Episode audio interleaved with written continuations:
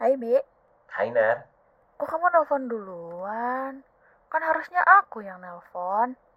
kamu lama banget teleponnya. Aku kelamaan nunggu, jadi overdosis. Overdosis apa? Kangennya, Kamu tuh ya kayak nggak ada kerjaan aja. emang gak ada. Ah, Kerja. Lagi dinas luar, ikutan seminar, ini lagi break. Kok sepi? Akunya kabur keluar dulu. Males di dalam, berisik. Oh, Sibuk apa hari ini? kayak aku sibuk aja. Kamu kalau dikatain gabut, nanti marah. Iya, iya. Jadi sibuk apa hari ini? Sibuk dengerin cerita ibu. Cerita ibu. Iya, cerita ibu. Ibu cerita apa? Kok kayaknya serius? Iya. Ibu sampai nangis tadi. Sampai nangis. Iya, ibu tadi nangis. Aku sampai bingung dah harus ngapain. Sumur umur aku tuh nggak pernah lihat ibu nangis. Ibu cerita apa? Ibu bilang pengen ke pantai. Pantai? Ajakin ke Pangandaran dong, Nar. 5 jam juga sampai kok. Ih, aku tuh udah bilang gitu, nawarin ibu buat ke Pangandaran, tapi ibu pengennya ke Paris. Paris. Prancis. Emangnya punya pantai? Eh, apa ini Prancisnya para patinci amis ya? Bukan, ibu pengennya ke Parangtritis. Oh, parang tritis. Tapi kan itu jauh, Nar. Iya sih, jauh. Tapi ibu tuh pengen ke sana karena udah lama banget gak ke sana. Tempat favorit ibu. Mm-mm. Ibu tuh zaman masih sekolah doyannya main ke pantai. Rumah ibu yang di Jogja di daerah mana emang? Di dekat pasar Pundong, di Bantul. Lumayan jauh itu, Nar. Tapi ada bisnya, Bi.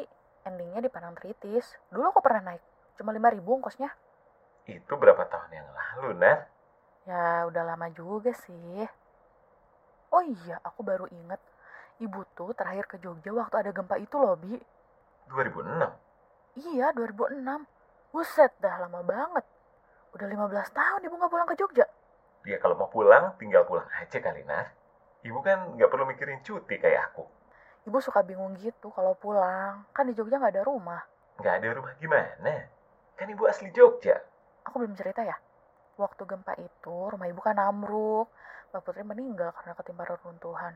Aduh, sorry Nar. Aku nggak tahu. Ya, nggak apa-apa, Bi. Hmm, karena rumah mbah itu hancur, kita jadi nggak pernah mudik ke Jogja lagi. Ya pantas aja ibu kangen pulang. Karena rumahnya nggak ada. Ibu suka nggak enak gitu kalau kita numpang di rumah saudara. Kalau bapak ngajakin ke Jogja, ibu selalu nanya mau nginep di mana. Terus apa yang bikin ibu jadi kepengen pulang? Maksudnya sekarang ya? Ya dari kemarin-kemarin. Ibu dapat telepon kalau teman dekat ibu dari zaman SD meninggal. Teman ibu itu yang dulu suka boncengin ibu naik motor buat ke pantai. Ibu suka bantuin orang tua teman ibu itu di bagian pasar ikan. Terus main di pantai sampai matahari terbenam. Ibu suka banget lihat sunset di pantai. Jangan-jangan karena itu kamu dinamain senja. Emang. orang pada bingung juga kenapa aku dinamain senja padahal aku lahirnya pagi-pagi. Untung ya kamu nggak dinamain fajar. Tapi kok kulit ibu nggak gelap? Kan sering main ke pantai. Gelapnya diwarisin ke aku. Ibu ngapain di pantai sampai malam? Apa bantu-bantunya sampai malam? Enggak, bantu-bantu mah paling sejam dua jam doang, sisanya main. Dan di Parangtritis itu juga ibu pertama kali ketemu sama bapak.